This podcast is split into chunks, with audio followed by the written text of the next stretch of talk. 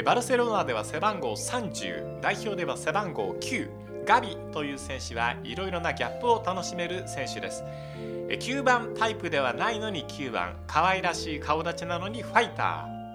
ーそして得意な仕事は相手のディフェンスラインを壊すこと。さらに靴紐がいつもほどけていること。えー、そういえば昭和51年に豊川城さんの「ほどけた靴ひも」という歌がありました、えー、作詞が安井和美さんでねなんて話もしたいのですが、えー、解説が粕谷さんでないとぼっちになることは間違いありません、えー、こんにちは倉敷麻生です。ラジオクラッキー今日はその粕谷秀樹さんとお送りします。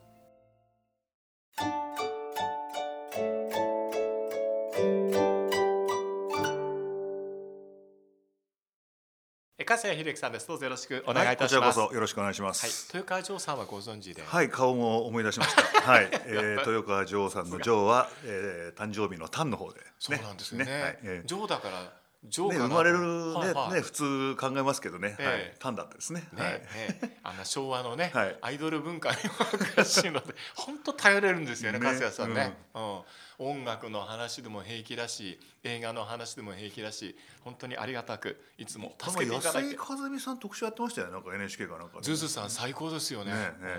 あんな素敵な女性っていなかったなってね。でまあよくもまああれだけの歌詞を思いつくなっていうぐらいね語彙が豊富で。いや、はい、本当にね、うん、もうこれはジェラシーでしかないんですけど、ね、加藤和彦さんとご結婚されてからは,、加藤さんのためにしか詩を書いてくれなくなったんでああこれはちょっとっていうね。そうだったんだ、ええ、ほとんどもう旦那さんのためにっていう形になっちゃったんで、まあ仕方ないんですけども、うん。もっとねたくさんの方に書いてくださったら、ね。うん、もうズズさんのやっぱあの時の優れた加賀まりこさんとか、ね、ああいう流れにこう共通するような素敵なちょっと生かしたお姉さんっていう感じのね、うん。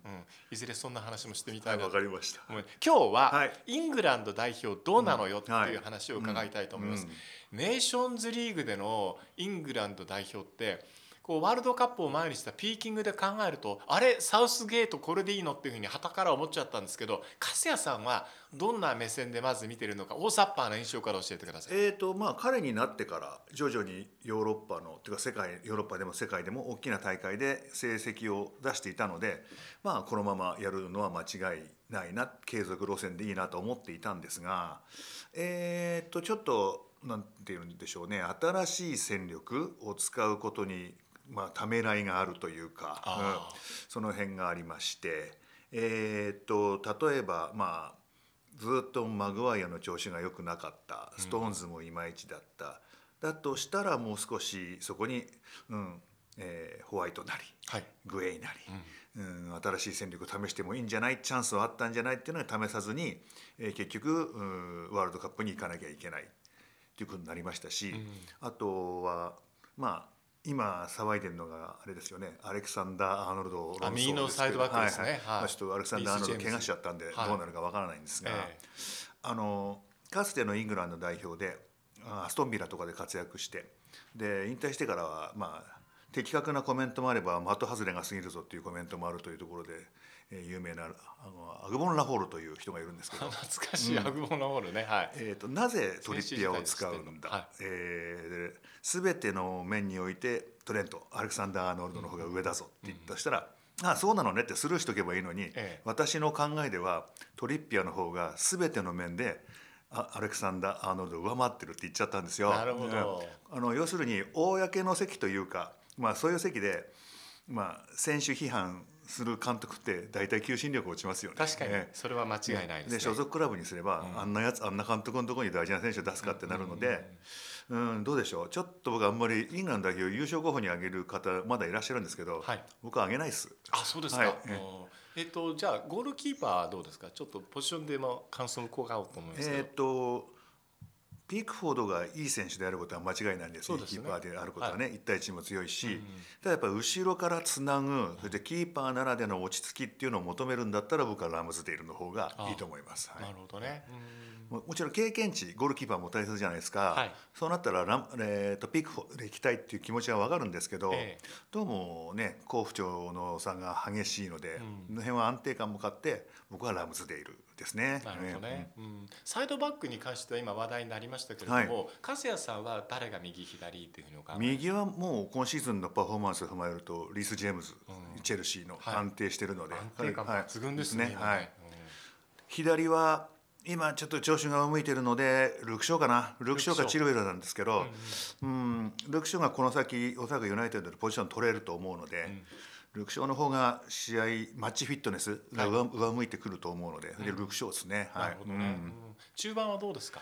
中盤はライスは欠かせない。ライスいいですね。デクランライスは欠かせない。えー、それで、えー、リーズからシティに移った、えー、っとフィリップスが肩を手術した。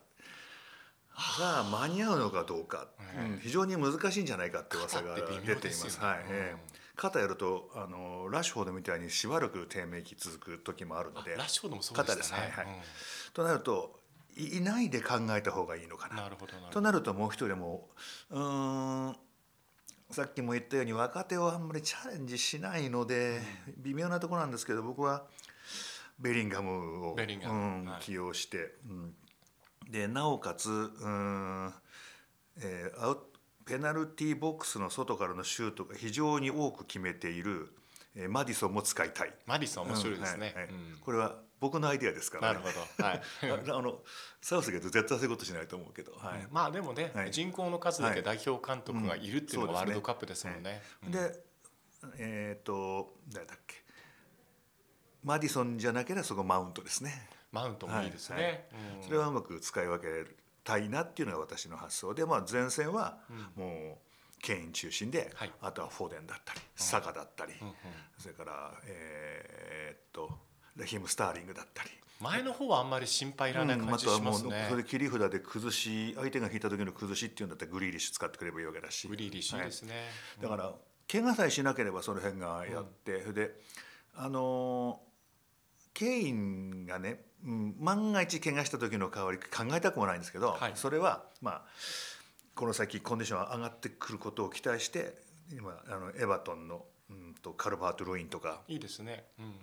あとは、うん、呼ばれたら行くぜって言ってくれたあのバーディーとか。あそうですか、うん、はい。えー、でも彼一つタリズマンっていう、まあ、タリズマンになるか分かんないけどこうスーパーサブと置いておくと相手には脅威になりますね、はい、そう思いますね。だからそういう使い方、だってバーディーベテランだし経験あるしサウスゲートの好きなタイプだから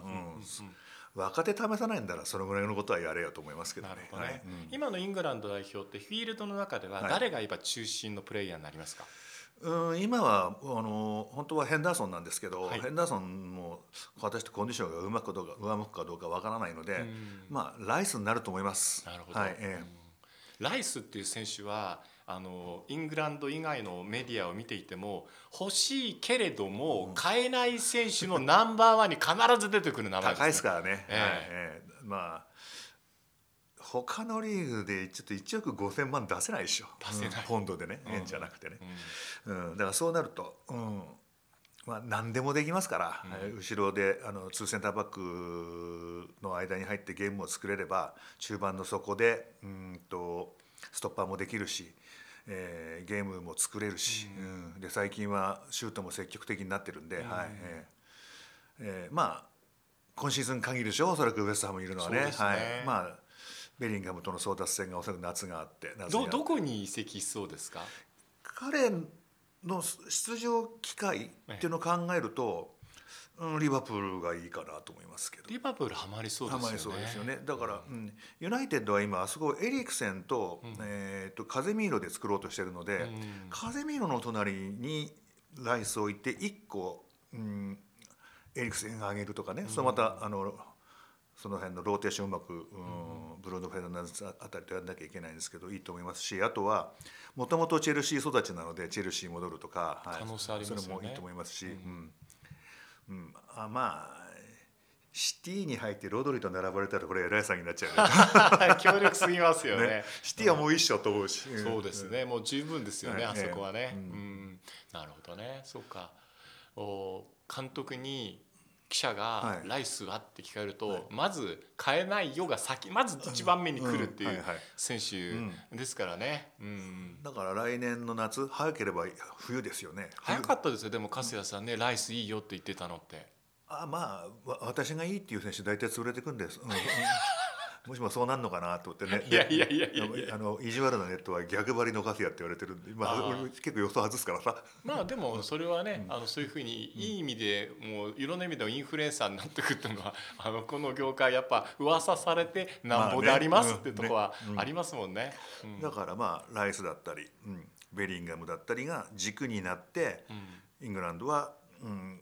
ベスト8までいければいいのかなぐらいな感覚ですけど。うんあのえっと、ワールドカップとか大きなコンペティションを戦う時に代表チームに欠かせない選手っていうのが、えっと、イメージとしてあると思うんですよ。イングランド代表においては過去の歴史も含めてどういうタイプの選手が欠かすことのできない選手だって粕谷さんお考えですか？まずパッションが表に出る選手ですよね。うん、静かまあボビー・ムーアのことよくわからないけどその後は大体パパッション表に出る選手多かったので、はい。はい。でライスがもう少し出てきてくれればいいと思いますが、うん。はいええ。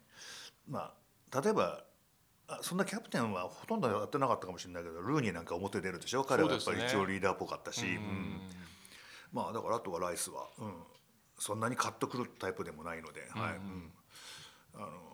もうウエストハムでウエストハムのファンの方には申し訳ないんですけど、ウエストハムでやることはやったと思うので、うん。ステップアップでチャンピオンズリーグに出られるチームに行けばいいと思うし、そうなるとちょっと全体の年齢が上がってきたリバプールに行ってクロップが続けるんだったらリバプールに行って。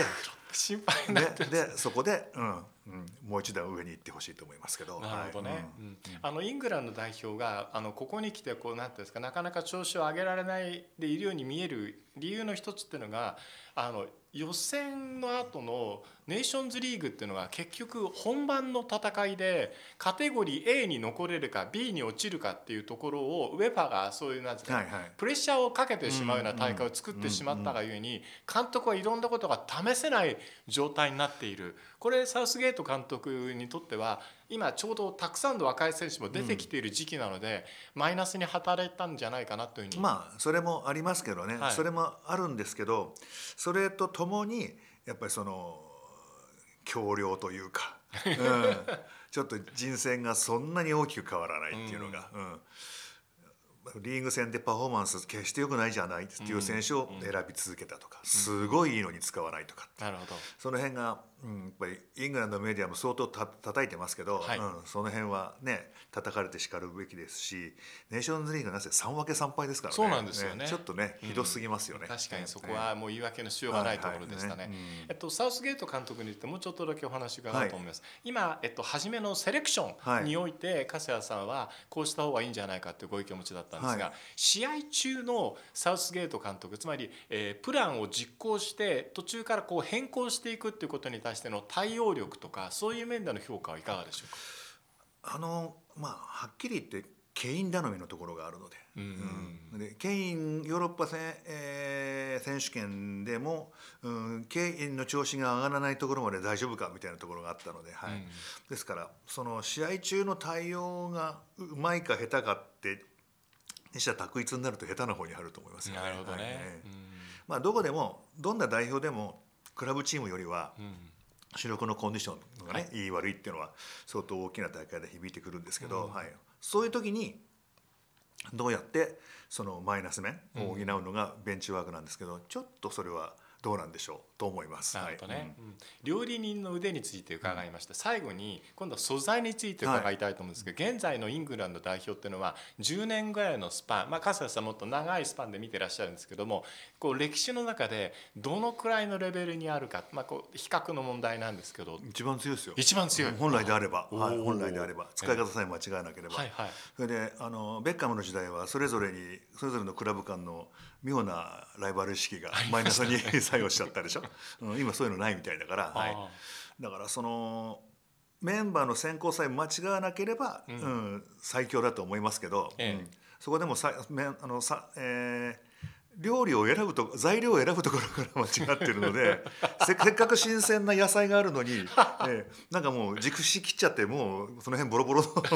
選んだりするから、ええ。それがまずいと思いますよ。はい。なるほどね。誰とは言わないですけど、はい。そこは課題だということですね、はい。えまあこれからねカタールにどのくらい人間のサポーターかわかんないですけど、まあ、興味があるのは彼らは本当に熱心にはい。国歌を歌う人たちで「うんうん。ゴッド・セーブ・ザ・クイーン」を歌っていたのがうんキン「グね。ゴッド・セーブ・ザ・キング」になって、さてこの陣痛劇はいかがなものかというのを旗から見てて、ね。ちょっと意地悪な目線でもうん。はいはい。見てたりするんです。けど、まあ本当あの人神通力なちょっとな。前任者が偉大だったからね。まあね、うん。うん。まあね常に比較の時代をずっと経てみんな頑張っていくわけですけどね、どのくらい最後に期待するか教えてください。イングランド代表。まあグループステージは平気でしょと思いたいんですけど。いやでもあのメンバーだったらやっぱり、と思いたいんですけど、ええ。どうでしょうね。プレプレミアリーグやってから1週間かそこらでしょ間。確かに。うん。かなりきついですよね、うん。だからやっぱり、うん、プレミアリーグのプレー強度を考えると、ベストコンディションではいけるはずがないからなるほど。どうでしょう。だからねさっきの繰り返しになっちゃいますけど、うん。まあ8でいいよと、はい。ベスト8で。え。ええまあ、だそれでグループステージで落ちる危険性もあるよっていうのはね。わかりました、はい。じゃあ終わった後ではい。また粕谷さんにこの続き伺いたいと思いますのでよろしくお願いしはい、ます、こちらこそ。ありがとうございました。ます。粕谷秀樹さんでした